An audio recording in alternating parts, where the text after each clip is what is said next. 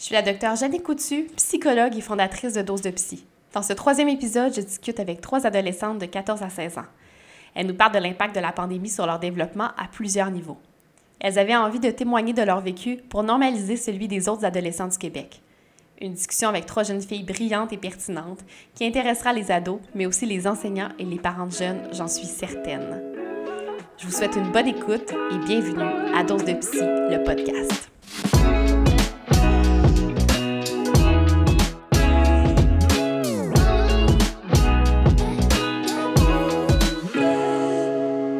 Euh, bonjour les filles. Merci d'avoir euh, accepté de participer à Dose de Psy, le podcast. Donc, je suis en présence de trois adolescentes de 14 à 16 ans euh, qui vont nous parler aujourd'hui de leur vécu en temps de pandémie. Donc, j'ai envie de commencer avec une question assez facile, de me parler de vous en quelques, en quelques mots, là, juste pour vous présenter.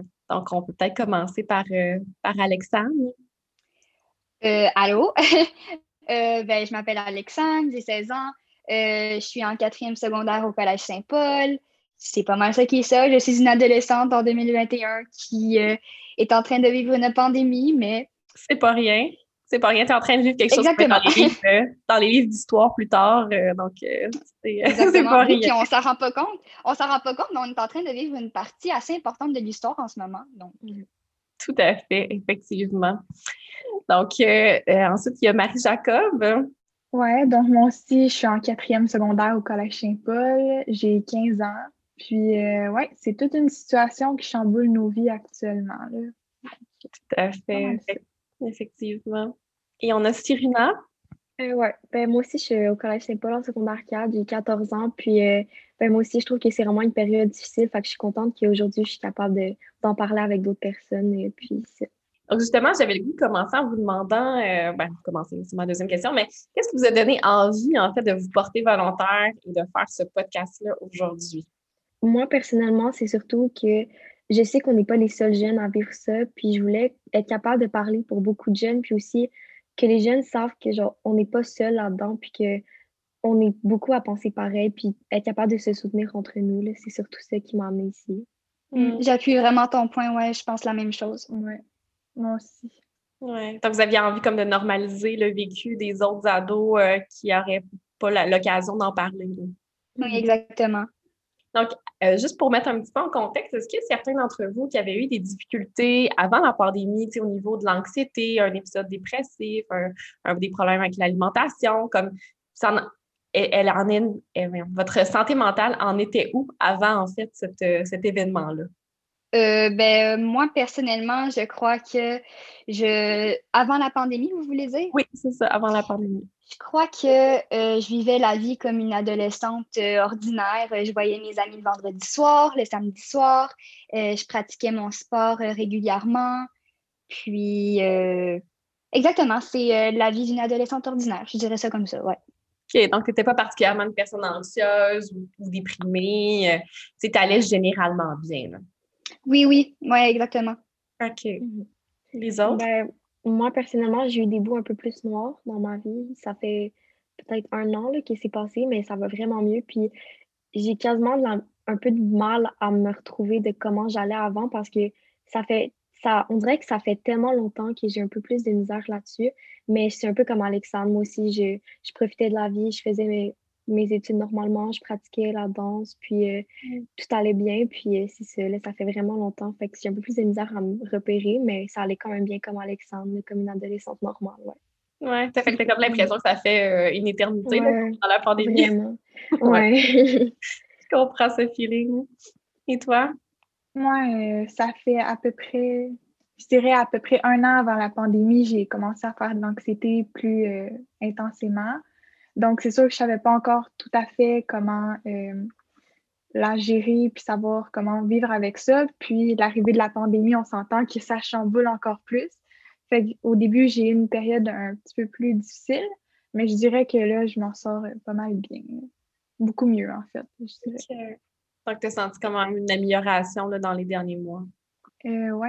Ça a probablement fait l'effet contraire peut-être de certaines personnes, mais pour moi, le fait de d'être confiné et tout, ça m'a un peu aidé à apprendre à gérer ça. Ah, mais c'est bien. pour moi. Mm. Ça fait qu'apprendre à gérer comme ton anxiété, c'est ça? Oui. Justement, on va y aller de façon euh, de, en chronologie dans le temps. Comment est-ce que vous avez vécu les premiers jours où ils ont annoncé qu'on allait fermer le Québec? C'est quand même pas rien d'entendre ça, on ferme le Québec. Vous souvenez-vous comme les premières choses qui vous étaient venues en tête à ce moment-là?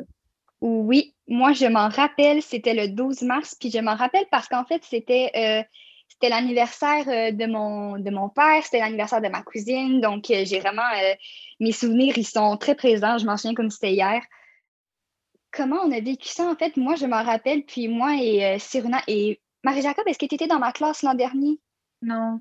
Ah non, c'est ça. Mais Cyruna était dans ma classe l'an dernier, puis on était dans le cours de sciences. C'est ça qui est arrivé. puis on, nous a annoncé à l'intercom que le lendemain, euh, les cours étaient annulés à cause euh, de la situation actuelle. Puis nous, le coronavirus, quand on en parlait, c'était un peu, un peu vague.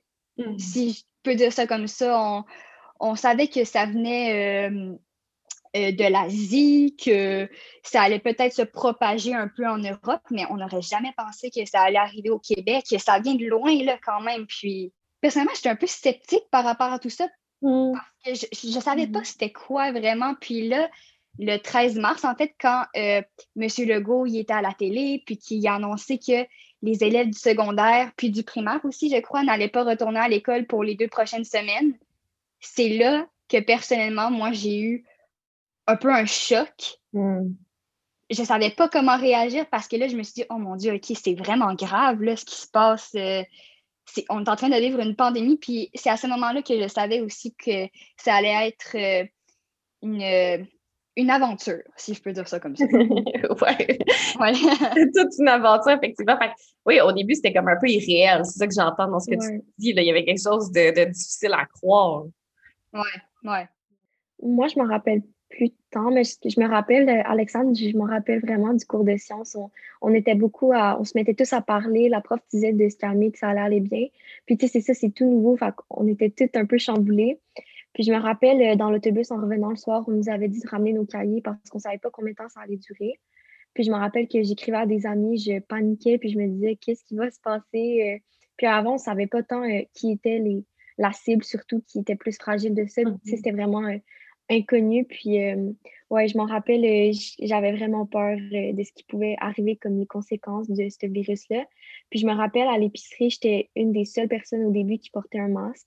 Puis, mm. ouais, Ouais, je me rappelle vraiment de ça. C'était ouais, intense, on savait rien. Puis ouais. Ouais, donc la, la peur de l'inconnu, puis aussi euh, le stress de si moi je l'attrape, parce qu'à ce moment-là, on savait pas que mm-hmm. les ados, bon, tu sais, quand vous l'attrapez, c'est très, très bénin, là. Euh, mais à ce mm-hmm. moment-là, c'était comme, oh mon Dieu, mais si je l'attrape, qu'est-ce qui va arriver? Est-ce que je vais mourir? Tu sais, c'est pas bien. Oui, exact.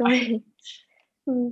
Oui, puis c'est tellement arrivé imprévu. Tu sais, au début, mettons, euh, pendant la semaine de relâche, il y avait des voyages scolaires à, notre école, puis ma meilleure amie était justement en Italie.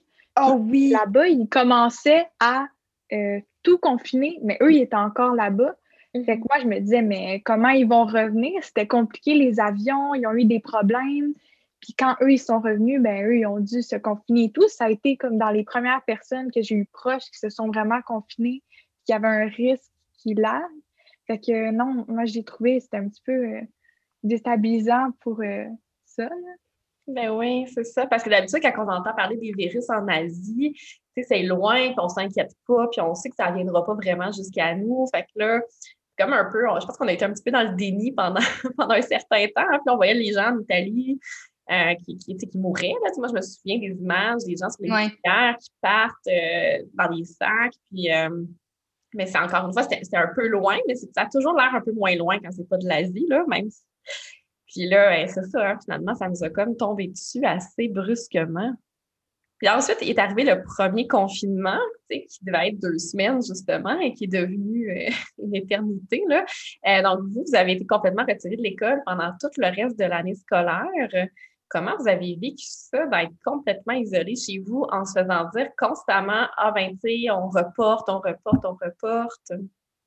Ben, moi, je, me souviens au début, euh, ils nous envoyaient quelques devoirs à faire. Puis, euh, on était beaucoup à se dire que c'était pas tant grave, puis que c'était juste des devoirs. Mais quand ils ont vraiment commencé à nous mettre des horaires et des liens Zoom, c'est là que j'ai vraiment compris qu'on ne retournera pas à l'école avant un petit bout. Puis c'est vraiment quand l'année, la fin de l'année approchait, je me suis, j'ai commencé un peu à paniquer, puis je me suis dit, parce que je sais que moi, personnellement, je ne fais pas partie de ces gens-là, mais je connais des gens qui ne travaillent pas beaucoup à l'étape 1 et 2, puis à la troisième étape, ils se donnent en fond.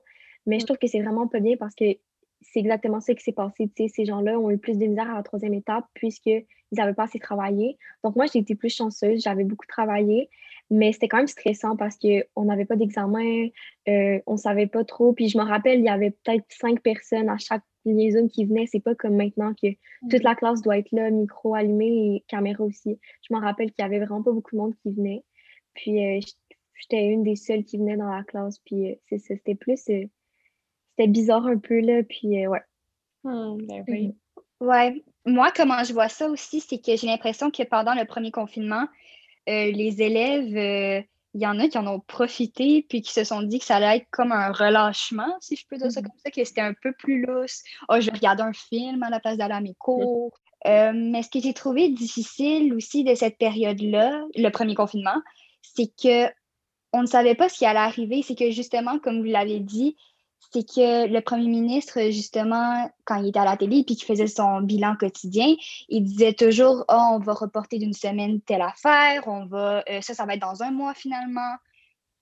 Donc, moi, c'est à ce moment-là que je me suis dit OK, la vie normale, c'est, pas près de, de hmm. revenir bientôt, là. Puis. Ouais. Fait que ça continue un peu l'incertitude, là. Tu sais, à chaque fois qu'on pensait avoir. Euh, ben, savoir quelque chose, finalement, ça ça s'écroulait un peu. Oui. Puis, ben, mettons pour moi, mais je sais que je suis pas toute seule.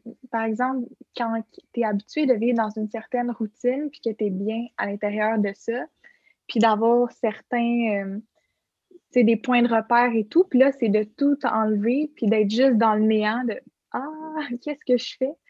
C'est assez fou. Puis je me souviens, moi aussi, j'étais dans les seuls qui étaient dans mes cours, vraiment tous les cours, j'en ai pas manqué un. Puis c'était vraiment bizarre. Tu te sentais euh, comme quasiment comme si c'était toi qui était bizarre d'aller à ton cours parce que le trois quarts des gens, c'était comme relâché. C'était vraiment spécial. Oui, c'est vrai. Puis qu'est-ce qui vous donnait le goût justement de continuer vos cours? Est-ce que c'était comme l'espèce d'anxiété de, prendre du retard ou euh, c'était pour maintenir justement une routine dans toute cette instabilité-là?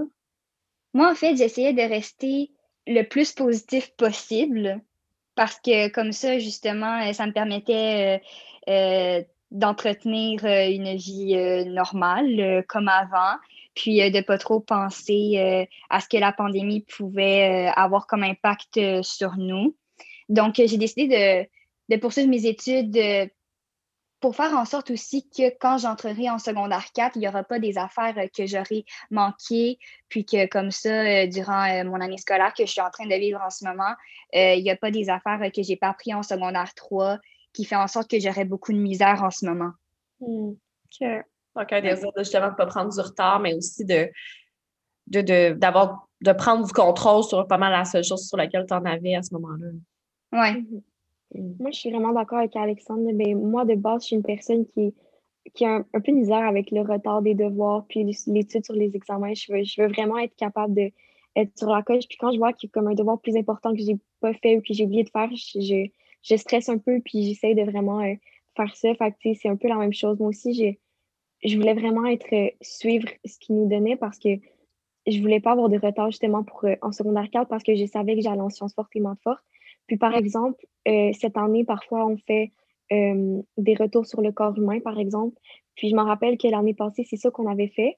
Puis il y a beaucoup de monde qui disent Ah, c'est quoi, on n'a jamais appris ça, mais malheureusement, c'est parce que tu n'es pas allé à tes cours que tu n'avais pas bien compris, puis que tu faisais pas les devoirs. Fait que c'est ça. moi, je suis d'accord avec Alexandre. Il y a vraiment beaucoup de trucs qui nous ont aidés du fait qu'on a continué nos cours pour cette année. Hmm. c'est parce que vous en alliez dans la grosse année, secondaire 4, c'est comme une année vraiment euh, charnière là, au secondaire. Là. Mm-hmm. Oui. Et là, ensuite, euh, il y a eu l'été. l'été où ils ont quand même, on a eu le maximum de liberté qu'on a eu depuis le début de la pandémie. Comment vous avez vécu ça, cette espèce de, d'ouverture finalement de la maison à pouvoir sortir et tout ça? Personnellement, moi et ma famille, on, on prenait pas trop de chance. Donc, euh, c'est la raison pour laquelle euh, voir mes grands-parents, par exemple, ça, c'était un peu plus délicat parce que, évidemment, et, ils avancent en âge, si je peux dire ça comme ça, de façon polie. Mais, mais c'est pour ça qu'on ne voulait pas prendre trop de risques. Puis c'est pour ça que ils ont appris à faire des vidéoconférences. Donc là, c'était intéressant de partager ça avec eux. Mais aussi, on se gardait une, pas une gêne, mais on respectait tout de même les normes sanitaires, comme rester à deux mètres de distance. on portait le masque aussi. Oui, c'est à peu près ça, ouais. donc, même s'il y avait plus de liberté, vous, dans votre famille, vous aviez comme le. Vous, sentiez que c'était important d'être de rester prudent malgré tout. Oui, oui, exactement. On était un peu plus lousse, mais on respectait tout de même les normes sanitaires. OK. Puis les autres, comment vous avez vécu cet été? Euh, ben, moi, c'était un peu comme Alexandre. Je faisais quand même attention. Euh, mais je voyais quelques amis, mais c'était un peu plus rare. Là. J'ai, j'allais quand même, parce que je me rappelle que c'était un peu plus loose, comme vous avez dit au début. Là, c'était, on avait plus de liberté, fait que ça allait un peu mieux. Euh, mais quand même, là, il fallait faire attention parce qu'encore là, cet été, on n'était pas trop sûr du virus, puis on était un peu perdu là-dessus. Mais ouais, je trouve que ça allait été un peu plus de liberté, fait que ça a fait du bien, surtout qu'il faisait chaud. Fait que moi, par exemple, j'allais prendre des marches avec des amis, puis ça faisait du bien. Puis euh, les restaurants étaient encore ouverts. Fait que parfois, j'allais chercher, puis euh, j'allais en chercher parce qu'on pouvait pas manger à l'intérieur encore. Mais on allait en chercher, puis on revenait, puis on mangeait. Euh, puis ça a quand même fait du bien, là. Ouais, moi, ça m'a fait du bien. Ouais, comme une mmh. bouffée d'air, après s'être ouais. étouffé, là. Mmh. Mmh, vraiment moi aussi, ça m'a fait du bien. Puis quand ils ont commencé à déconfiner justement pour l'été, c'était genre début juin, fin mai. Puis c'était directement où il y avait ma fête. Fait que pour moi, ça m'a vraiment fait du bien. Ça a juste laissé, c'était minime, mais j'avais une petite porte de sortie pour voir mes amis dehors. Euh, ben, on est vraiment pas beaucoup, on est trois, mais au moins, c'était genre à deux mètres. Puis c'était genre la première fin de semaine que c'était possible de faire ça. on se faisait un peu regarder par les voisins et tout, mais c'était vraiment spécial. Mm. Mais sinon, cet été, j'en ai profité, mais en faisant attention, comme mm. Je me suis tenue loin, mais on a fait quelques activités, mais les activités, tu mettais ton masque, puis tu te restais loin des autres, mais je trouve que ça mm-hmm. fait du bien de sortir de chez nous un mm-hmm. peu. Vous m'apparaissez trois euh, ados euh, raisonnables et prudentes et qui avaient respecté les règles. Comment vous vous sentez quand vous entendez dans les médias les, euh, les plus vieilles personnes, dire que c'est un peu votre faute si ça se propage, puis vous êtes responsable un peu de tout ça? Bien, en fait, c'est que moi, je sens qu'il y a beaucoup d'adolescents qui sont fatigués d'entendre parler de la COVID, euh, qui sont euh, tannés de respecter aussi les normes sanitaires parce qu'on s'entend que ça, ça devient de plus en plus difficile au fur et à mesure qu'on se mm-hmm. baigne là-dedans. Donc, euh, c'est je crois que c'est normal qu'à un moment donné, il y a un relâchement, mais en même temps, ce qui ce qu'ils ne comprennent pas, admettons, ces gens-là qui ne respectent pas les normes sanitaires ou tout simplement les règles de la COVID, c'est que ça va empirer les choses. Puis moi, je me trouve chanceuse euh, euh, de savoir euh, ce point-là parce que j'ai une tante qui est infirmière-chef dans un hôpital à Montréal. Mm. Puis, elle me raconte souvent, à moi et ma famille, euh, ce qui se passe dans les hôpitaux, puis à quel point c'est difficile. Puis, euh, par exemple, vers la mi-janvier, euh, elle et son équipe ont été envahis par la COVID-19 parce qu'il y a des gens qui ont fait des rassemblements pendant le temps des fêtes, alors que c'était strictement interdit. Mm. Monsieur Legault a été très clair là-dessus, donc c'est assez décevant quand on entend parler de ça, mais je ne crois pas que ce, que ce soit juste les adolescents euh, qui sont euh, responsables de ça. Mm-hmm. Absolument, oui. Mm. Ben moi, euh, personnellement, j'ai ma grand-mère et mon oncle qui ont eu la COVID au mm. début quand c'était vraiment très intense. puis ma grand-mère, elle a presque 90, fait que c'était vraiment dur. Puis elle s'en est quand même sortie. Fait que je trouve ça vraiment, vraiment bon. Puis euh, ben, en fait, mon père est médecin et ma mère généticienne et journaliste. Fait que ça, ça l'a vraiment aidé. Euh, ils ont vraiment été là pour eux, puis tout. Mais comme ils sont encore en France, parce que dans le fond, je, vu que je viens de Paris puis que j'ai déménagé au, au, Québec, ben, ça fait que euh, je vois plus beaucoup ma famille. Comme Alexandre, tantôt, disait qu'elle pouvait voir ses grands-parents. Euh, ben, pour moi, ça peut changer grand-chose, mais tu sais, ça reste que je voulais vraiment pouvoir aller la voir, ma grand-mère, si jamais c'était assez, assez fin. mais finalement, elle a été correcte. Mais ce qui m'a vraiment, m'a vraiment aussi bouleversée, c'est que ma mère, dans le fond, est partie quelques temps, dans le fond, plusieurs fois en France pour aller pouvoir s'occuper de sa mère, dans le fond. Puis ça a été plus dur parce qu'elle n'était pas là quelques temps, fait que c'était un peu plus dur de bien s'organiser et tout, surtout en temps de pandémie. Mais c'est un peu comme Alexandre a dit, quand ils nous disent que c'est vraiment les jeunes, la faute des jeunes, je trouve que c'est un peu ben, je dirais pas exagéré, mais tu il faut aussi savoir que c'est pas juste les jeunes et qu'il y a beaucoup, que ce soit jeune ou grand, que c'est ça, c'est pas juste notre faute. Puis, euh, dans le fond, nous, on voudrait juste être capable de avoir une vie normale le plus vite possible. Puis, je pense pas que ça fait de ça, nous, euh, des délinquants sanitaires un peu, je sais pas trop comment dire, mais c'est ça, on, fait vraiment notre mieux pour respecter les consignes. Puis, euh, je pense qu'on va bientôt arriver à nos fins. Puis, tu sais, il faut rester positif, là. Fait que, ouais. Ouais. Mhm. Donc, c'est une image un peu injuste que tu as l'impression d'entendre. Oui, mm. ouais, exact, oui. Il y en a dans toutes les tranches d'âge. Puis c'est mm-hmm. souvent les adolescents, en même temps, on vit encore la majorité avec nos parents. Fait que je me dis, il y a aussi, je sais que le parent ne peut pas nécessairement gérer toujours ce qu'on fait, mais je pense quand même qu'il peut avoir un œil, puis un. Mm lui dit de faire attention, tu vas peut-être un peu plus porté à faire attention. Je sais pas, tu sais, ça a un lien. Tout le monde euh, mm.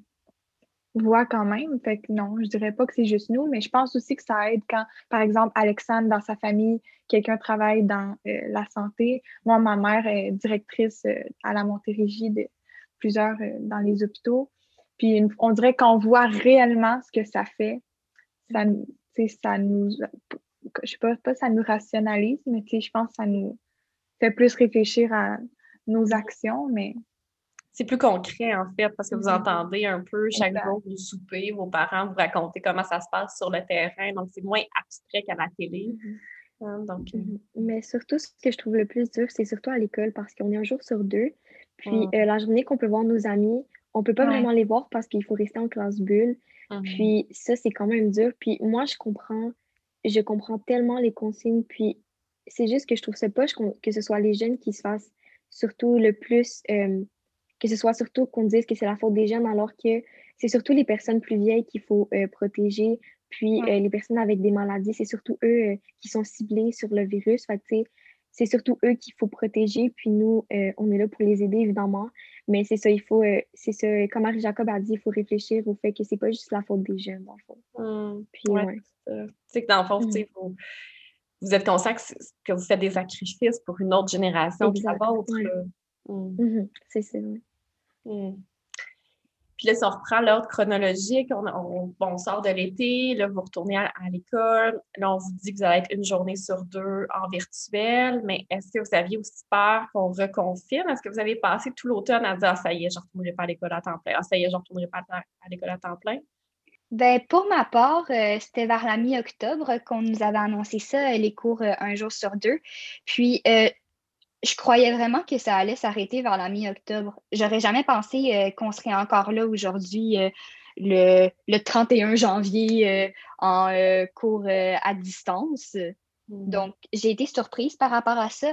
Mais aussi, je crois que l'impact des cours en ligne un jour sur deux, surtout pour les secondaires 3, 4, 5, c'est qu'il y a eu vraiment une baisse de motivation. Hmm. Ce qui fait qu'il y en a que pour certains, euh, ça les a encouragés à travailler plus fort. Il y en a, en fait, que ça a euh, eu un impact sur les notes. Je crois que c'est euh, ça varie beaucoup pour chacun de nous, ouais. Oui, puis, tu sais, ben, les, connaissant les, vous connaissant les filles, euh, je pense qu'on est quand même, pour notre part, des gens qui, déjà, l'école, pour nous, ça a une place importante. Oui. On, on met beaucoup d'efforts, même quand c'était l'école à temps plein. Mais, puis, on est, on s'encadre un peu là-dedans. Mais pour des gens qui sont déjà un petit peu relâchés, que c'est pas très important, c'est sûr que cette situation-là aide pas à se mettre dedans. Tu sais, es laissé plus à toi-même, des distractions. C'est pas tout à fait pareil. Mm-hmm. mais moi, ah surtout, ce que je, euh, moi, ce que je trouve surtout qui est vraiment répercuté, c'est euh, ben, c'est un peu déstabilisant parce que parfois, on ne sait plus si on est à l'école ou en ligne. Euh, on sait que, par exemple, chez nous, par exemple, moi, ça m'arrive parfois, je suis en cours en ligne, puis je me dis, oh mon Dieu, mon masque, il, est où? Puis je réalise que je suis chez nous devant un Zoom, donc j'en ai pas besoin. Puis c'est vraiment, euh, ça vient me chercher vraiment. Puis je remarque qu'on est vraiment, c'est rendu comme une habitude de mettre son masque. Puis, euh, fait que c'est ça, je trouve ça dur aussi parce qu'on est toute la journée avec un masque. Puis euh, là, maintenant, il faut le changer, mais ça, c'est correct, ça va quand même bien. Euh, mais c'est surtout le sac aussi qui est vraiment très lourd parce que, euh, surtout en 3, 4, 5, parce que les cours deviennent plus, ça devient des plus gros cours. Fait qu'il faut amener notre cartable, nos cahiers qui sont plus volumineux. Puis c'est vraiment lourd. Puis je sais que je suis pas la seule à penser ça. On est vraiment beaucoup à trouver que le sac est trop lourd. Puis c'est ça. On sait jamais, moi, en tout cas, personnellement, à chaque fois que c'est la fin de semaine que je vais chez nous, je me demande si lundi on va retourner à l'école. Puis c'est vraiment stressant, là. Fait que, ouais. Ah ouais. Oui, puis il y a une autre chose aussi euh, des cours en ligne euh, un jour sur deux, c'est que les enseignants, c'est leur travail, il faut qu'ils nous évaluent, évidemment, surtout en secondaire 4, parce que c'est les notes qui comptent pour le cégep. Ce qui est dommage, c'est que justement, puisqu'ils n'ont pas le choix, ils profitent des journées qu'on est en présentiel mm-hmm. pour euh, nous donner des examens. Donc, ouais, c'est pour ça que moi, personnellement, mm-hmm j'ai plus autant de plaisir à aller en présentiel à l'école parce que je le sais qu'à chaque fois que je m'y rends, c'est parce que souvent j'ai un examen cette journée-là. Mm-hmm. Donc, je trouve plus que c'est euh, le même plaisir qu'on avait auparavant. Hmm. C'est comme lourd quand vous êtes en ligne parce que c'est en ligne, puis c'est lourd quand vous êtes à l'école parce que ça implique que vous allez probablement vous faire évaluer. Exactement, oui. Ah ouais. Ah, je comprends sais, moi, je, l'ai dit à tous mes, patients qui sont ados, je trouve tellement que vous avez l'air, ça, a l'air difficile, ça a vraiment l'air difficile. J'aurais pas voulu être, même si c'est un jour sur deux, puis c'est, c'est, le meilleur compromis, je pense, qu'on pu faire au gouvernement, là, euh, au niveau du risque, mais quand même, une journée sur deux devant son ordinateur à faire des zooms. Oh my God, c'est vraiment pas évident. Là. Puis, tu sais, j'ai mm. fait une conférence dans, deux de vos groupes euh, vendredi dernier, puis je regardais les, les quelques étudiants que je voyais sur mon écran. Puis, tu sais, j'étais comme, oh mon Dieu, ils ont tellement pas l'air motivés, ça a tellement pas l'air facile. Je me mettais à la place des profs aussi qui enseignent devant plein de visages de gens qui n'ont pas le goût d'être là, puis qui, c'est, ah, ça n'a vraiment pas l'air facile. Non, mm. puis je suis vraiment reconnaissante aussi envers nos enseignants parce que ils arrivent à fournir la même énergie. Je ne sais pas comment ils font ça, mais ils arrivent à fournir la même énergie que comme s'ils étaient en présentiel. Puis, honnêtement, moi, c'est ça qui me motive beaucoup à aller euh, à mes cours en ligne parce que ils sont géniaux, vraiment. Là, euh, Je trouve euh, qu'ils sont des héros dans tout ça avec les travailleurs de la santé dans la pandémie. Là. Vraiment, je suis vraiment reconnaissante.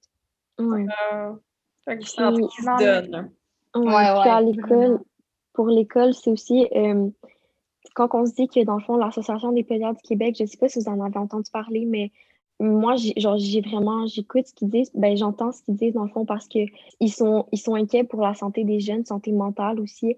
Puis euh, vraiment, ça, c'est quand je me dis que c'est rendu que eux sont inquiets pour nous, c'est qu'il y a vraiment quelque chose qui ne va pas. Puis euh, c'est ça, là, il faut, il faut penser à ça aussi. C'est ça, c'est vraiment. puis je suis contente aussi qu'aujourd'hui, je puisse en parler parce que, comme j'ai dit au début, ben, comme ça, on sait qu'on n'est pas seul à penser comme ça, puis euh, on n'est pas seul là-dedans, parce que dans le fond, euh, ben, par exemple, euh, il y a le fils d'une collègue de ma mère qui a fait une tentative de suicide, puis je pense qu'il est encore dans le coma, je suis pas tant sûre, mais c'est vraiment horrible quand tu y penses parce qu'il peut pas voir ses amis et sa blonde, donc ça prouve comment, à notre âge, surtout, on a besoin d'une vie sociale.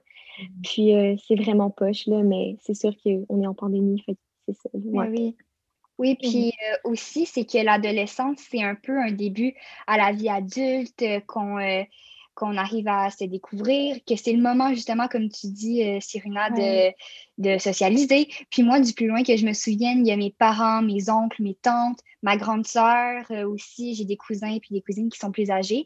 Puis chaque fois qu'on se rencontre, ils, ils me disent, ils me racontent des anecdotes d'à quel point leur adolescence, leur secondaire, c'était amusant, c'était c'était fantastique. Euh, mm. mais moi, j'y pense, puis je me projette un peu dans l'avenir euh, quand je dis ça. Mais moi, mes enfants, plus tard, quand ils vont me demander mm. Hey, maman, c'était comment pour toi le secondaire? J'ai comme pas envie de leur raconter juste les beaux moments que j'ai eu en secondaire 1, mm. secondaire 2, parce que la moitié de mon secondaire 3, mon secondaire 4 en entier, puis peut-être même mon secondaire 5, qu'on ne sait jamais, que la pandémie va m'avoir volé parce que ce que je ressens, en fait, c'est que la pandémie va nous avoir enlevé des beaux moments mmh. qu'on ne sait pas, qu'on est en train de manquer, puis qu'on ne saura jamais. Ah, mmh tellement. Puis je pense que la pandémie, ça l'a fait réaliser un peu à tout le monde qu'on ne sait pas c'est quand la dernière fois qu'on va voir quelqu'un, qu'on va faire quelque chose. Mmh. Tu sais, au mois de mars, là, la semaine avant, euh, mettons, je suis allée au, au promenade Saint-Bruno. Ben, je pense, je savais pas que ça allait être la dernière fois que j'allais magasiner avec mes amis jusqu'à pendant euh, un an. Ça va faire bientôt. Fait que je pense, ça, par contre, ça, c'est un point positif. Je pense que ça fait réaliser ça à tout le monde ça, c'est une belle leçon pour le futur de profiter de mm-hmm. tout ce qu'on a parce qu'on ne sait pas quand on peut le perdre. Mm. je vais aller un peu plus loin que toi, là, Marie-Jacob. Ben, euh, comme j'ai dit un peu plus tôt, euh, mon père est médecin. Fait que, dans le fond, il travaille aussi avec des personnes âgées. Puis, euh, il y a des. Je connais des. Ben, je connais. Je sais qu'il y a des personnes âgées qui ont dit que ça, c'est peut-être leur dernier Noël, puis qu'ils ils veulent en profiter avec leurs petits-enfants et tout. Puis, ça me déchire le cœur parce que, tu sais, malheureusement, ils peuvent pas. Puis, c'est vraiment euh, triste tout ce que ça nous a enlevé. Fait comme tu dis, manger comme moi, c'est vraiment dur de se dire Ouais, ben en fait, en fait, dans le fond, tu remarques ce que tu avais une fois que tu l'as plus, puis c'est vraiment très triste. Là. Que. Ouais, tout à fait. Puis vous, les filles, c'est quoi votre, le plus gros deuil que vous avez eu à faire à cause de la pandémie? C'est une bonne question. Ouais. Parce que je crois que ça, ça touche plusieurs aspects. Mm-hmm. Par exemple, moi, euh, euh, j'ai pratiqué un sport euh, que je suis tombée en amour avec depuis que j'ai l'âge de 8 ans. Puis, c'est, je suis une nageuse, en fait, dans une équipe de nage synchronisée. Puis, ce qui arrive, c'est que comme les piscines municipales sont fermées, que c'est difficile aussi de s'entraîner dans une piscine en hiver à l'extérieur,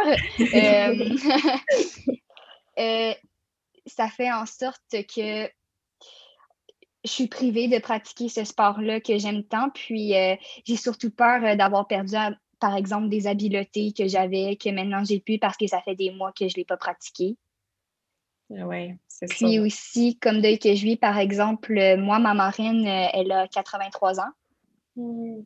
Puis mes grands-parents aussi, ils sont autour de cet âge-là. Puis ça fait en sorte que je ne les vois plus du tout depuis pratiquement un an, parce que ça va bientôt faire un an qu'on est euh, euh, dans, euh, dans toutes ces circonstances. Hmm. Et puis, c'est ça. Ouais. Hmm. ouais. je pense que les gens qui faisaient, qui faisaient du sport trouve ça extrêmement difficile. Hein. C'est dans les premières mm. choses qui ont arrêté, puis ça va probablement être dans les dernières choses qui vont reprendre aussi. Donc, euh, mm. ouais, ça, c'est un gros deuil. J'imagine que tu dépensais là-dedans, tu t'accomplissais, ton estime de soi, ta, ah gestion euh, de, la, ta santé mentale aussi. Mm. Euh, j'imagine que tu avais des amis dans ce sport-là. Fait que ça implique beaucoup de choses d'arrêter un sport qu'on aimait. Moi, personnellement, c'est surtout ma vie sociale. C'est vraiment ça le ben, pas ça le chuté, mais tu sais, euh, FaceTimer des amis, par exemple, c'est sûr que c'est vraiment pas la même chose que euh, les voir en vrai, pouvoir leur faire des câlins. Puis, tu sais, euh, c'est dur aussi parce que moi, personnellement, je suis quand même, je suis chanceuse parce que, par exemple, mon sport, je peux encore le pratiquer en Zoom parce que c'est de la danse. Puis, même si j'avais pas de Zoom, ben, je suis capable de le faire seule. Ça reste que ma motivation est partie, mais c'est quand même quelque chose que je suis capable de pratiquer. Euh, mais je, connais beaucoup d'amis qui vont vraiment pas bien, puis c'est dur d'être là pour eux quand tu peux pas les voir, puis c'est vraiment, euh, c'est plus dur, là. Fait que moi, je pensais vraiment euh, ma vie sociale, puis c'est vraiment ça qui m'a plus dérangé. Oui, ouais, J'aimerais ça rajouter quelque chose à ce que tu as dit, justement. C'est que moi, ma famille, je les aime du plus profond de mon mm-hmm. cœur, vraiment. J'adore ma soeur, j'adore mes parents, mais je m'ennuie beaucoup de passer mes vendredis soirs puis mes, mes, mm. ma fin de semaine avec mes amis. Mais ben oui, c'est sûr, à votre âge, avec vos amis, vous avez envie de passer votre vendredi mm. soir. Vous n'avez pas aimer vos parents, mais c'est pas avec ouais. au Scrabble que c'est pas tellement ça que ça vous tente de faire. Mm-hmm. Puis avant qu'on passe à Marie-Jacob, ben, juste parce que Cyrna, tu disais que tu avais perdu la motivation de ton sport, même si tu pouvais le faire. Fait que c'est ça, c'est un moment donné, le Zoom, on n'est plus capable. Oui, ben c'est ça, c'est que, tu sais, ça reste que c'est pas super ben, on a quand même réussi à hum, créer une chorégraphie par Zoom. Mais c'est quand même dur parce qu'on n'a pas de placement, euh, on sait pas, parce que là, c'est décalé, on sait pas si c'est à gauche ou à droite. Puis, tu sais, c'est vraiment comme, c'est sûr que je suis capable de le pratiquer seule, puis euh, ça donne, ça me donne plus de temps pour pratiquer, par exemple, ma flexibilité. Comme Alexandre, par exemple, toi, il y a beaucoup de trucs que tu disais que tu peux plus pratiquer parce que c'est dans l'eau, puis Ben oui. en hiver, tu peux pas pratiquer ça dehors. Mais ouais, fait que moi, j'ai plus de chance là-dessus, mais je suis vraiment euh, plus motivée, là, les Zooms, je, je suis plus capable, puis Mm. vraiment, euh, c'est vraiment, euh, non, c'est dur, là, mais ouais. Mhm. Puis toi, Marie-Jacob, ton plus Mm. gros deuil de la pandémie? Mais au-delà de mes, mes amis puis mes grands-parents, moi, ce, que j'aime le plus dans la vie, c'est la musique. Puis je prends des cours de chant, je joue Ah, du piano. Puis un de mes cours de chant en Zoom, on oublie ça, c'est pas possible. C'est impossible de jouer de musique, de l'entendre en même temps. Donc, ça avait repris au mois de septembre, puis ça, ça me motive chaque semaine. Je sais que cette journée-là, j'ai ça. Mais depuis décembre, ben ça, c'est pas revenu. Puis si, le couvre-feu n'est pas retiré, ben ça reviendra pas parce que mes cours, c'était comme à 8h30. Fait ça, ça me manque énormément. Puis tout ce qui est d'aller voir des spectacles de musique, moi, j'adorais oui. ça. C'était ça que j'aimais dans la vie. Puis c'est tout l'univers artistique qui est sur pause. Puis nous, on est en ordre de la scène. Euh, cette année, l'année passée, on n'a pas pu faire euh, notre spectacle euh, qu'on fait, notre production. Mhm. Puis cette année, ben, il faut se réinventer, trouver de nouvelles façons. Comme là, sais, on a peut-être dans le projet de filmer un film, comme ça, c'est pas un spectacle, mais c'est pas la même chose. Tout le monde artistique, je trouve, pour moi, c'est un gros deuil. Ouais. Ouais, tout à fait, je comprends. Euh, Moi aussi, je suis très. euh, je, je faisais du théâtre et tout ça, puis j'adorais aller voir des pièces, puis ça, ça me manque. Puis ça, je, je vois bien que c'est pas, c'est pas sur le point de revenir, là. Fait que c'est Mm. encore. Il faut encore retenir notre souffle par rapport à ça. Qu'est-ce que euh, vous avez développé comme stratégie pour votre santé mentale durant le confinement? Est-ce qu'il y a des choses que vous avez réussi à trouver qui vous aident? Vraiment, je pense que honnêtement, euh, c'est dur de trouver des choses parce que justement, on est limité. Puis en plus, avec le couvre-feu, au moins j'ai un chien. Fait que je peux, euh, par exemple, 15 minutes euh, sortir, la promener un peu, puis revenir après. Mais c'est quand même euh, dur parce que, tu sais, on peut même plus vraiment prendre l'air. Puis c'est ça, tu sais, je trouve que il n'y a pas vraiment grand-chose qu'on puisse faire. Puis moi, par exemple, euh, j'aime beaucoup la musique aussi. Donc, quand je me sens un peu trop stressée, je vais aller écouter de la musique, par exemple, mettre un film ou faire des devoirs quand j'ai le temps. Puis, si ça va vraiment pas, j'ai vraiment, je suis proche de mes parents, de ma famille. Fait je suis vraiment chanceuse d'avoir euh, ce genre de relation-là parce que ça fait vraiment du bien. Puis, euh, moi, je pense que c'est surtout ce qui motive euh, plus. euh, c'est savoir qu'il y a des gens qui sont là pour moi, autour de moi, ça fait vraiment du bien. Puis, je me dis que si ça va vraiment pas, ben, je pense qu'il y a encore des. C'est sûr qu'en ce moment, il y en a moins, mais je, me dis qu'il y a des sources un peu partout. Puis, s'il y a vraiment quelque chose qui ne va pas, ben, on est capable de trouver la source qui peut nous aider. Là. Je pense que c'est surtout ça qui, qui va m'aider. Mhm. Euh, moi, de mon côté, je suis un peu comme Marie-Jacob. euh, J'aime vraiment euh, le domaine artistique, les arts de la scène et tout cela. Donc, je crois que, entre autres, la musique, aussi, la création de capsules vidéo. Moi, je suis quelqu'un qui adore faire des vidéos dans la vie, qui adore faire du montage. Donc, je me suis mis à faire ça librement euh, cet été, surtout. Puis, euh, ça m'a beaucoup aidé vraiment à garder euh, le moral, à rester positive malgré le contexte dans, dans lequel on, vit présentement.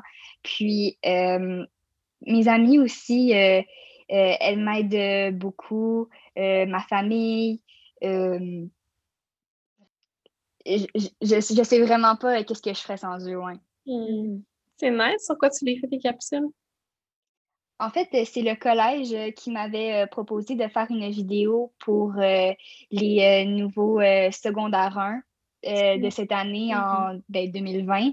Puis, euh, dans le fond, mon but, c'était de les rassurer, de dire que ça allait bien aller malgré ce qu'on vit présentement. Puis, parce que c'était définitivement pas une rentrée scolaire euh, normale euh, comme on le vit chaque année. Donc, euh, moi aussi, ceux qui sont en ceux qui étaient en sixième année puis qui sont rentrés en secondaire 1 cette année, je leur lève le chapeau. Littéralement, ils ont bien fait ça.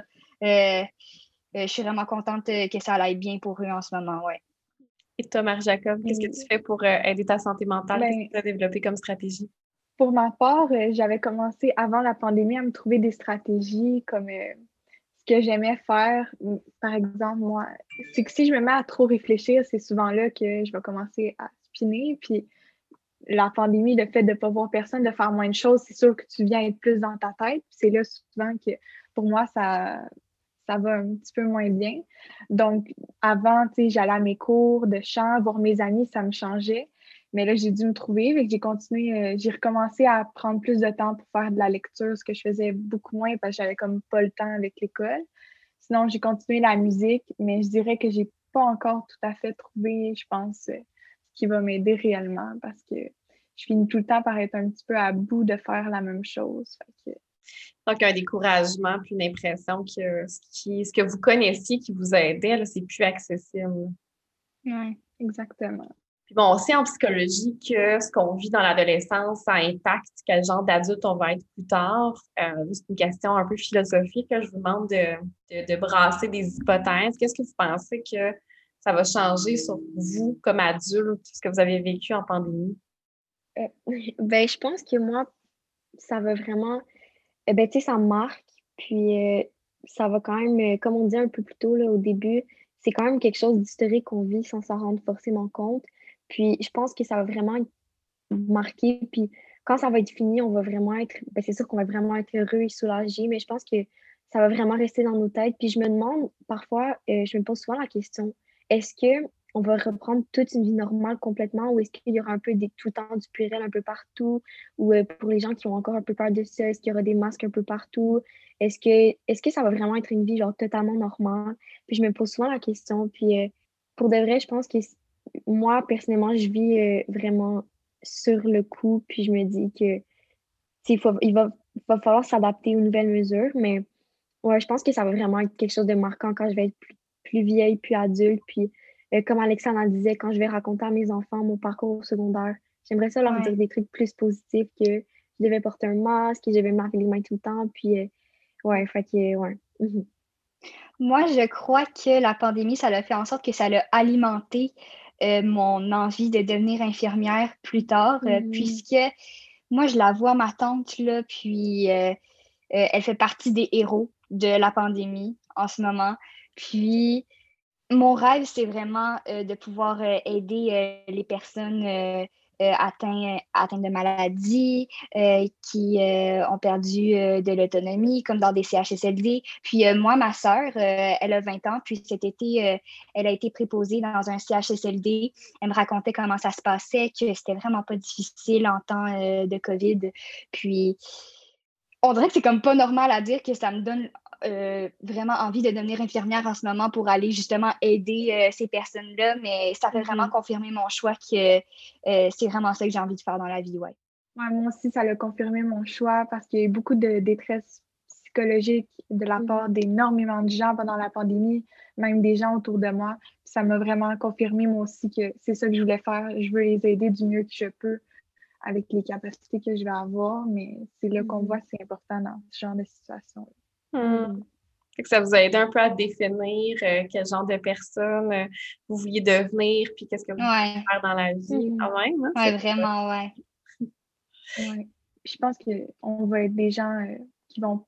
Je pense que tout le monde qu'on va avoir vécu ça, on va, comme je disais plutôt, on va peut-être plus apprécier après la vie au maximum. Hmm.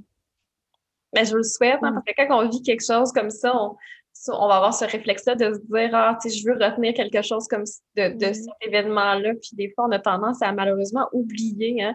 Quand quelqu'un décède autour de nous, mettons, brusquement, les gens vont tous avoir le, le réflexe de se dire ah, il faut que je profite de la vie, la vie c'est fragile. Finalement, on se laisse emporter dans la routine, mm. on vite, puis on finit par oublier cette leçon-là. Donc, je vous mm. souhaite de, de la garder parce que c'est vrai d'être dans le moment présent puis profiter. Euh, moi, je le disais sur euh, une de mes publications de dose de psy. Avant la pandémie, j'étais allée euh, en voyage, puis ça s'était pas passé tout à fait comme j'aurais voulu, puis je me souviens d'avoir chialé. puis là, aujourd'hui, je me dis, il là là, hein? avoir su que ça serait de même, j'en aurais mm. profité. Donc, j'espère que ça va rester en moi, puis que je chante la prochaine fois. Je me demandais aussi comment votre rapport aux écrans a changé euh, avec le confinement parce que avant la pandémie, évidemment, on disait aux jeunes lâchez votre téléphone, vivez votre vie en dehors de vos écrans. Et là maintenant, vous êtes comme un peu obligé d'être tout le temps devant votre écran, puis on peut pas vraiment vous dire euh, désintoxiquez-vous des écrans. Je pense que c'est déjà assez d'affaires à gérer sans plus de votre temps d'écran. Est-ce que vous pensez qu'après ça, vous allez faire comme hey, mon téléphone? je veux prendre un break. Ou bien qu'au mm. contraire, ça va vous avoir rendu plus dépendant. Ben, ouais, ouais, vas-y, ouais. OK. Eh ben, moi, dans le fond, mon téléphone, ça a toujours été un peu euh, un outil que je traîne un peu partout, comme par exemple euh, pour appeler ou euh, pour s'il arrive quelque chose, tu sais, avoir mon téléphone. Mais chez nous, je me souviens que je regardais souvent des vidéos, je regardais des films sur Netflix, sur mon iPad d'école surtout. mon téléphone, je suis souvent sur les réseaux sociaux, mais depuis depuis la pandémie, dans le fond, euh, oui, ça a vraiment beaucoup augmenté parce que, veux, veux pas, ben, de toute façon, on a des cours en ligne. Donc, ça, c'est sûr qu'on est euh, presque 7 heures sur un écran une journée. Puis après ça, on a des devoirs qui sont forcément en ligne parce que, ben, on peut plus donner de papier. Euh, ça économise du papier, c'est sûr, mais c'est aussi pour le cerveau, c'est pas bon. Puis, ouais, moi, ben, personnellement, ça a beaucoup augmenté, surtout que vu qu'on peut plus voir personne, on est rendu à se FaceTimer, euh, à écrire à des gens, puis euh, c'est ça, là. Fait que pour moi, euh, ça a beaucoup augmenté. Puis oui, je pense que plus tard, je vais vraiment, quand tout ça va être fini, je vais vraiment plus profiter de la vie, puis me dire que mon téléphone, je vais l'utiliser quand j'en aurai vraiment besoin parce que, ouais, non, ouais. Mhm. Ouais, tu penses que tu vas prendre un break après ça. Ouais. mm. Notre temps d'écran, je pense pour tout le monde, ça l'a triplé ou bien quadruplé. Là. J'ai jamais eu des, rapports qui t'arrivent à chaque semaine. Ben chaque semaine, je suis comme Oh mon Dieu! Puis euh, c'est vraiment intense. Mais pour moi, j'étais quelqu'un avant. J'aime bien regarder des vidéos sur YouTube sur plein de trucs euh, de la cuisine comme ce que j'aime. Mais on dirait, ces temps-ci, j'en ai tellement vu, je suis je sais plus quoi regarder. On dirait j'ai fait le tour, puis j'ai. Mm. Genre, pour la première fois de ma vie, je pense que je me suis écœurée de YouTube et mm-hmm. Netflix parce que je sais plus quoi regarder. on dirait mm. qu'on a tellement passé de temps. Fait que moi aussi, je pense qu'après, ça va prendre un peu le bord. c'est bon, Ah oui, non. Moi, je suis tout à fait d'accord avec toi, Marie-Jacob. Moi, euh, euh, j'avais l'habitude justement de regarder un épisode de ma série le soir avant de me coucher, puis tout ça, mais là, je suis juste tannée d'être devant euh, un écran là, après avoir passé une journée complète devant mm-hmm. ça. Donc, euh, j'essaie euh, de m'occuper avec d'autres choses comme des jeux de société. je joue avec mon mm-hmm. chien.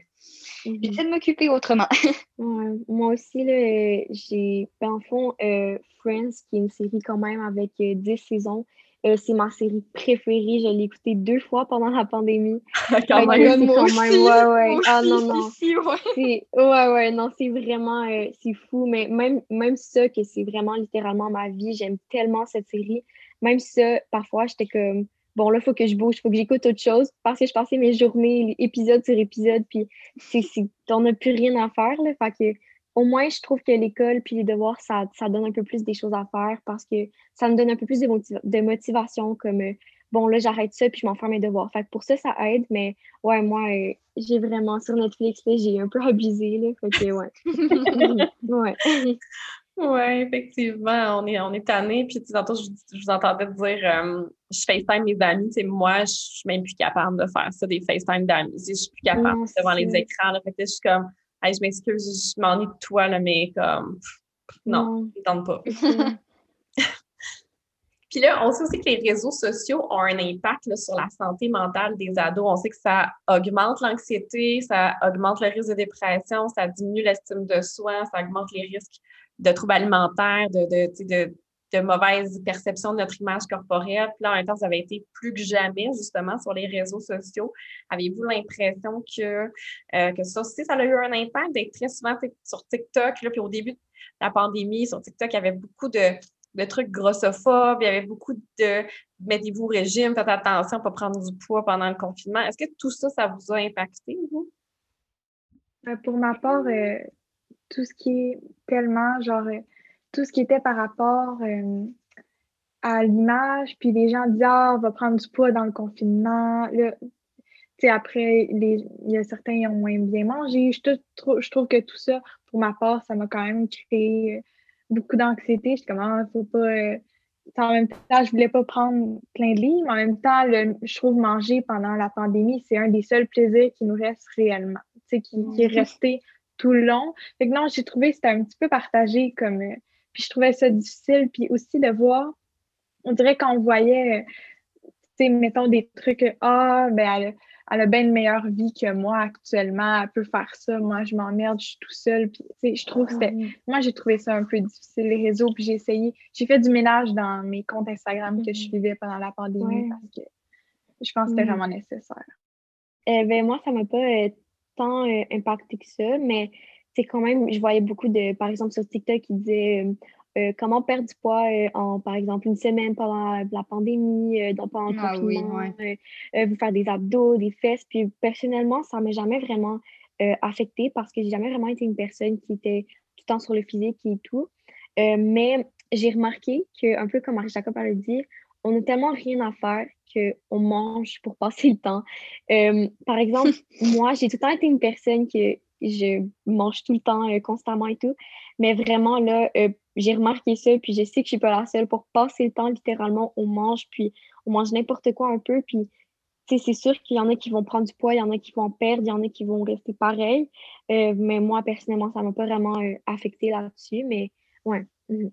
Puis moi, j'ai des amis qui ont des troubles alimentaires, puis la situation, ça l'a pas aidé. Tu sais, souvent, euh, ben, de ce que j'ai compris puis lu, c'est que quand, euh, par exemple, on souffre soit d'anxiété ou d'un trouble alimentaire, on peut avoir euh, tendance à vouloir contrôler quelque chose, puis ça va nous, nous rassurer de contrôler quelque chose. Puis pendant la pandémie, le fait qu'on contrôle, pardon, qu'on contrôle rien, Mhm. Ben, ça les a poussés à vouloir contrôler quelque chose, dont leur alimentation. Mais c'est quand c'est très extrême, c'est dangereux. Donc, euh, je pense que ça a eu un, gros impact. Oui, effectivement. Il y a eu, euh, il y a eu un gros boom, d'ailleurs, en troubles alimentaires. Euh, on, l'a observé, nous, dans, la clinique, à Sainte-Justine et tout ça. Donc, puis tantôt, vous parliez de vos amis, tu sais, puis bon, effectivement, l'adolescence, c'est central, les amis. Là, vous avez essayé de garder contact via FaceTime. Cet été, vous avez pu aller prendre des marches avec eux. Mais moi, j'entendais des ados me dire j'ai peur que mes liens s'effritent, j'ai peur que euh, ça soit plus pareil, j'ai peur de me faire euh, rejeter, que les, parce que je suis pas là, on vit pas de choses ensemble concrètement. Est-ce que c'était une des peurs que vous aviez, vous, de votre côté? Moi, beaucoup. Puis oui, moi, euh, beaucoup, euh, j'avais peur que à cause de la distance, ça fasse en sorte que justement nos liens soient plus aussi forts que, qu'avant la pandémie. Personnellement, moi, mes amitiés, ça n'a pas vraiment changé. On a réussi à, à conserver ces liens forts d'amitié. Puis oui, non, ça, je me trouve chanceuse parce que je sais que c'est pas pour tous les adolescents que que ça a été euh, comme dans ma situation à moi?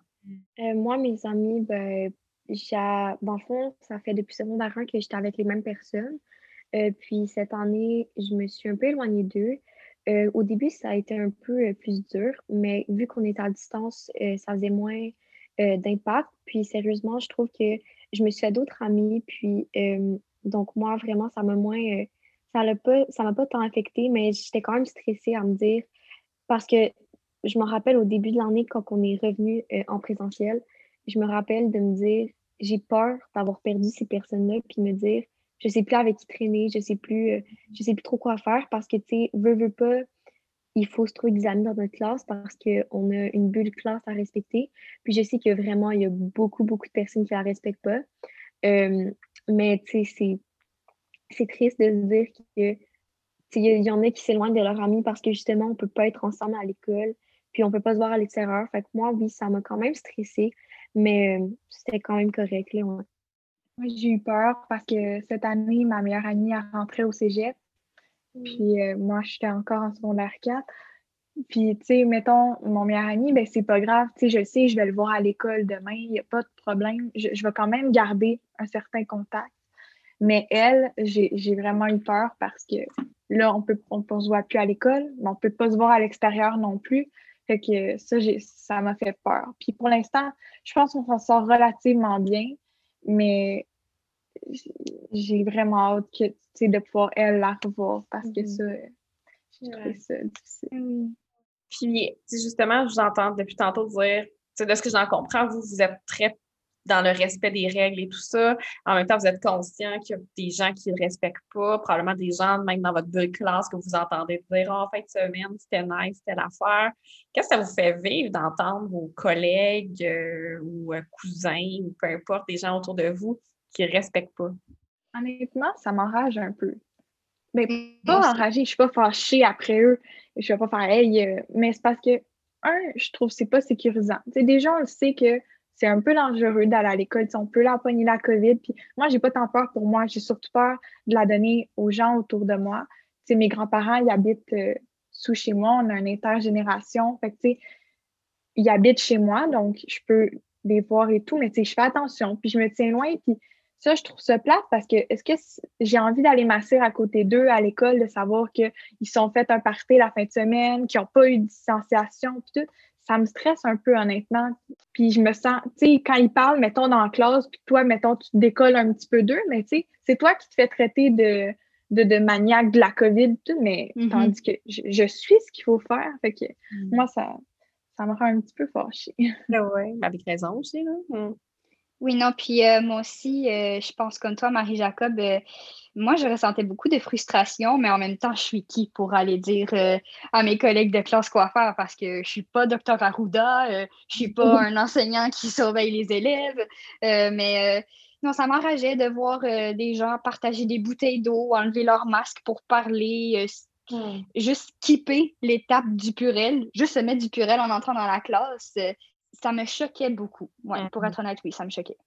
Euh, ben moi, ça me. Je trouve ça vraiment euh, désolant qu'on soit encore rendu en 2021 puis que on, on c'est vraiment pas correct de pas. Euh, il faut respecter les mesures.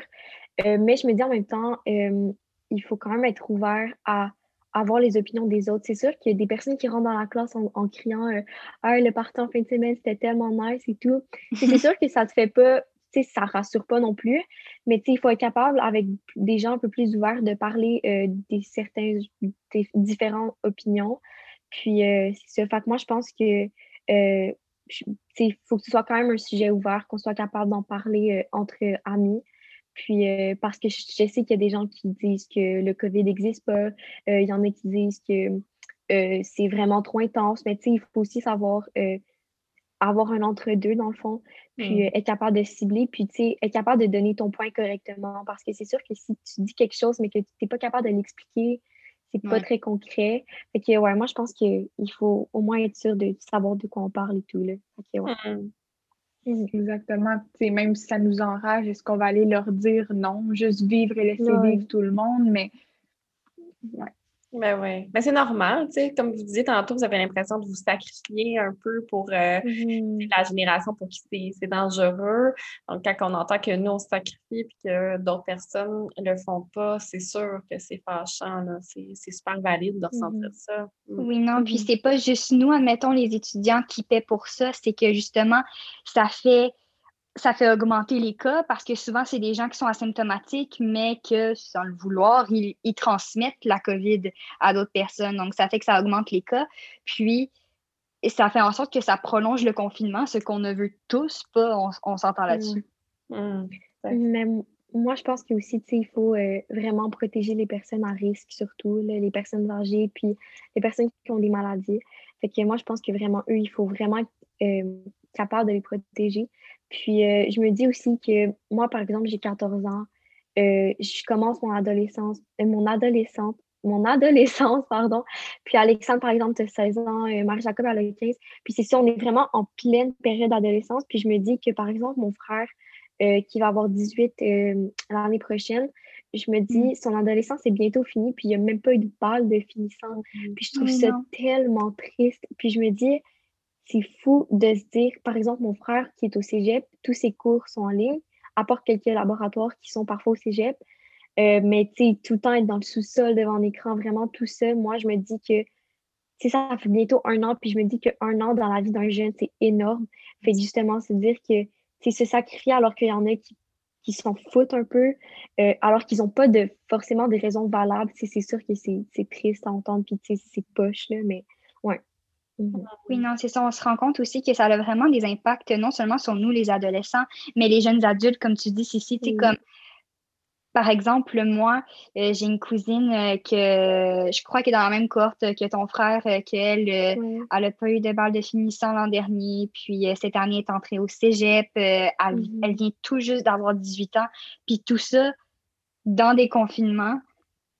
Donc, mm, mhm. Je ne sais tellement pas comment réagir par rapport à ces situations-là parce que je me dis que j'aimerais pas être à leur place. Mais aussi, j'aimerais tellement ça y donner un gros câlin à ma cousine parce que je l'aime tellement. Puis j'aimerais j'aimerais ça pouvoir l'aider là-dedans, mais je peux pas. Puis ça m'attriste, ça m'attriste beaucoup. Puis aussi, moi, par exemple, ma soeur, cette année, elle vient d'entrer à l'université. Puis c'est en ligne complètement. Puis euh, l'université, euh, je sais que je suis pas encore une étudiante à l'université, mais de ce que je comprends, c'est que en début d'année, c'est intéressant de savoir avec qui euh, tu étudies parce que vous allez tous faire euh, partie euh, du même monde, comme ma soeur, elle étudie en médecine. Donc, elle aurait aimé ça, rencontrer des gens de sa cohorte, mais ouais, c'est difficile pour tout le monde. Ben oui, faire les initiations, puis c'est l'université. Ben oui. c'est des années aussi ce qu'on peut avoir du plaisir, hein, sortir mm. et tout ça. Fait que, ouais, ça ce bout-là, il est comme, euh, il n'est pas possible. C'est tout, euh, mm-hmm. tout l'aspect social de l'école. Hein. L'école, c'est pas juste apprendre, c'est aussi de vivre des mm-hmm. expériences sociales et humaines, ce qui est vraiment moins facile en ce moment. Puis là, je, je, vous entendais parler du bal. J'imagine que vous croisez toutes les doigts, les filles, pour euh, avoir votre bal l'année prochaine. Oui, tellement, tellement. vraiment. Oh, je vous le souhaite fort. Justement, qu'est-ce que ça va être la première chose que vous allez faire, là, là ce que vous allez entendre M. Legault dire à la télé? c'est fini, c'est derrière nous, on enlève les masques, il n'y a plus de mesures, comme la vie reprend. La première chose que vous allez faire, c'est quoi? Moi, je vais aller serrer ma marraine dans mes bras. Vraiment, là, c'est euh, une personne qui m'a toujours inspirée, elle a toujours été là pour moi. Euh, puis euh, là, on, on arrive à garder contact en s'envoyant des courriels, en faisant des appels.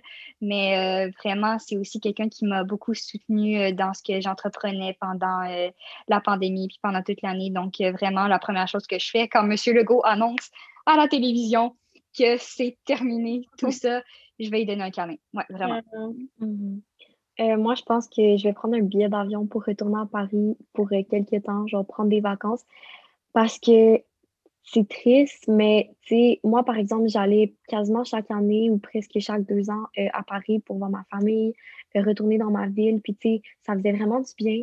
Mais là, je peux même plus voyager, donc ça, c'est vraiment, euh, c'est poche, tu sais. Puis vu que mes grands-parents, ben, ils deviennent vieux, ben, j'aimerais ça au moins pouvoir les serrer dans mes bras, surtout avant que je puisse plus, dans le fond. Puis ouais, je pense que ça va vraiment être la première chose que je vais faire. Puis ensuite, voir mes amis, puis vraiment profiter de la vie au maximum. Là. Fait que, ouais. Ouais, moi aussi, je vais serrer mes grands-parents, ça c'est sûr.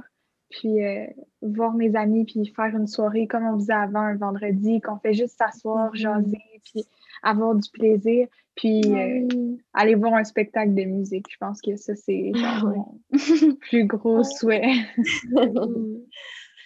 Quel message vous auriez envie de lancer aux enseignants d'adolescents, les enseignants du secondaire du Québec, s'ils vous entendent aujourd'hui?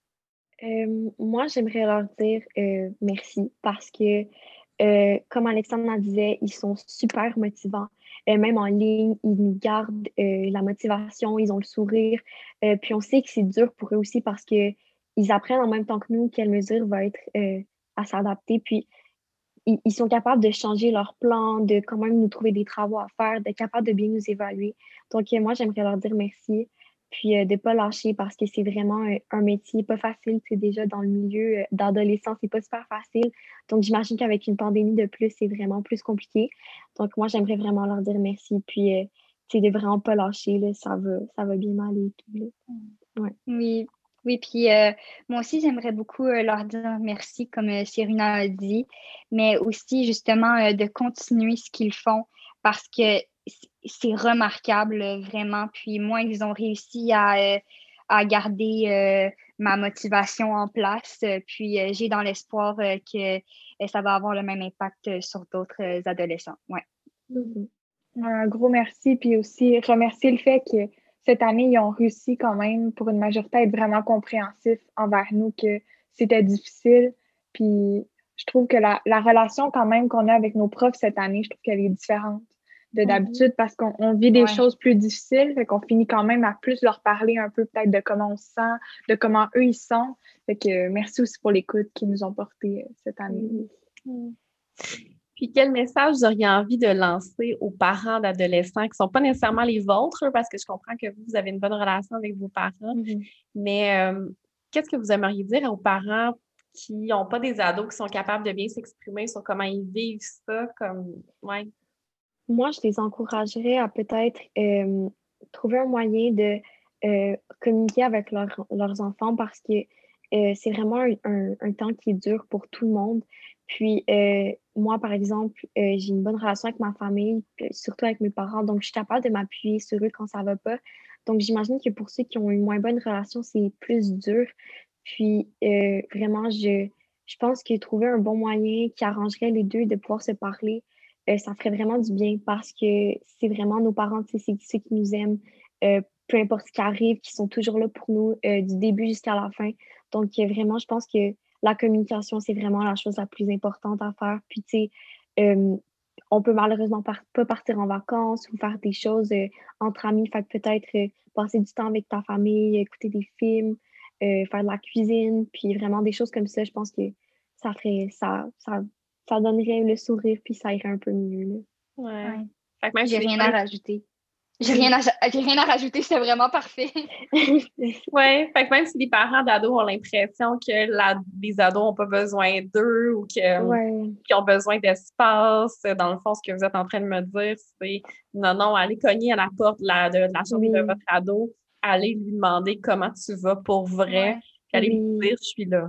C'est ça? Oui, vraiment. vraiment mm-hmm. prendre le temps, puis je pense d'être sans jugement, puis de vraiment prendre le temps de comprendre. Mm-hmm. Je pense que ça peut vraiment aider. Puis une dernière question pour vous, les filles, aujourd'hui. Si François Legault est en train de nous écouter, quel message est-ce que vous aimeriez lui dire au nom de tous les adolescents du Québec? Euh, moi, j'aimerais vraiment, euh, s'il nous écoutait en ce moment tout de suite, euh, j'aimerais vraiment lui dire que ça va pas. Puis on fait vraiment notre mieux pour que tout aille mieux. Mais il faut aussi tenir compte que la santé mentale va vraiment pas bien, autant pour les jeunes que les plus vieux. Puis je pense que il faut faire attention à ça, mais surtout qu'ils sachent qu'on fait vraiment des efforts, puis que on, c'est on fait vraiment des efforts, puis euh, on espère vraiment que ça va bientôt finir parce que ça va pas beaucoup, puis le taux de suicide a vraiment été élevé ces derniers temps. Donc, euh, oui, que moi, j'aimerais vraiment ça, même si c'est malheureusement pas lui qui peut euh, décider le virus et tout, mais j'aimerais vraiment ça qu'on puisse avoir une vie normale bientôt parce que ça commence vraiment à être lourd. Puis, ouais, j'aimerais vraiment qu'il sache ça. Mmh. Moi, je pense que j'aimerais dire que ça va avoir été une personne extrêmement importante dans nos vies qui, qui il va, il va être un personnage remarquable de l'histoire du Québec. Vraiment, personnellement, je crois qu'on n'aurait pas pu avoir un, meilleur premier ministre pour gérer une telle situation parce que j'essaie juste de me mettre une minute dans ses souliers présentement mm. et je ne serais pas capable parce qu'il prend des décisions mm. pour faire en sorte que les étudiants, les travailleurs de la santé, euh, les gens qui sont en télétravail euh, soient tous en accord avec ce qu'il fait. Puis c'est difficile comme décision à prendre vraiment. Puis euh, je suis vraiment reconnaissante envers ce qu'il fait vraiment. Puis je le sais que ce qu'il fait, c'est vraiment ce qu'il y a de mieux pour les Québécois. Donc, j'ai rien d'autre à dire que merci énormément. Oui, tellement. Puis lui aussi, c'est aussi abstrait que nous. lui non plus, il n'avait jamais vécu ça, une pandémie dans sa vie. Puis il fait de son mieux, il essaie des choses. C'est comme, peu importe qui aurait été à sa place, c'est difficile. Je veux, comme disait Alexandre, je pense que personne ne veut l'être à sa place. Puis il va vraiment mm-hmm. avoir fait. Il a fait de son mieux, puis un gros merci. Il abandonne pas, c'est vraiment euh, Exactement. Vous êtes admiratif de son travail, puis en, sachant que même si c'est difficile ce que vous vivez, qu'il n'aurait pas pu faire mieux. Donc, euh, mais peut-être qu'il garde en tête que, que la santé mentale, c'est important, puis qu'il faut que ça mhm. fasse partie des variables qui prennent en compte dans ces décisions. Mm. Mhm. Ben, merci beaucoup, les filles. J'espère que vous avez eu la chance de dire euh, tout ce que vous pensiez qui était important de dire euh, à ce sujet-là. Vous avez été euh, super pertinente, touchante et je suis certaine que tout le monde qui va vous écouter va avoir appris. J'ai vraiment l'impression d'avoir été dans, dans, les yeux des ados du Québec en vous écoutant. Alors, ben, merci beaucoup. merci à vous aussi. Vraiment, c'est une opportunité euh, en or euh, ce que vous avez fait, puis euh, on est vraiment reconnaissante. Oui, merci à vous. Puis on, parle souvent des jeunes aussi, mais le travail que vous faites aussi, c'est vraiment quelque chose d'important, surtout en ce moment, là, pour les jeunes. Puis quand j'ai découvert votre secteur, vraiment, j'ai été j'ai trouvé ça fascinant, puis j'ai vraiment, j'ai vraiment aimé ça. Puis ouais, ben, merci à vous pour tout ce que vous faites pour nous, puis merci d'avoir pris du temps avec nous. Oui. Oui, vraiment. Quand j'ai découvert votre TikTok pendant la pandémie, ça m'a vraiment aidé. J'ai essayé les mm. techniques que, vous proposiez pour l'anxiété. Puis honnêtement, j'en ai trouvé, ça fonctionne. Fait que je, suis vraiment reconnaissante de ce que vous faites. Wow, ben c'est film. Merci beaucoup. Merci à Émilie Zoé à la technique et Joël à la recherche. C'était le docteur Jeannie Coutu, psychologue et fondatrice de Dose de Psy. Prenez bien soin de vous et on se reparle bientôt pour un autre épisode de Dose de Psy, le podcast.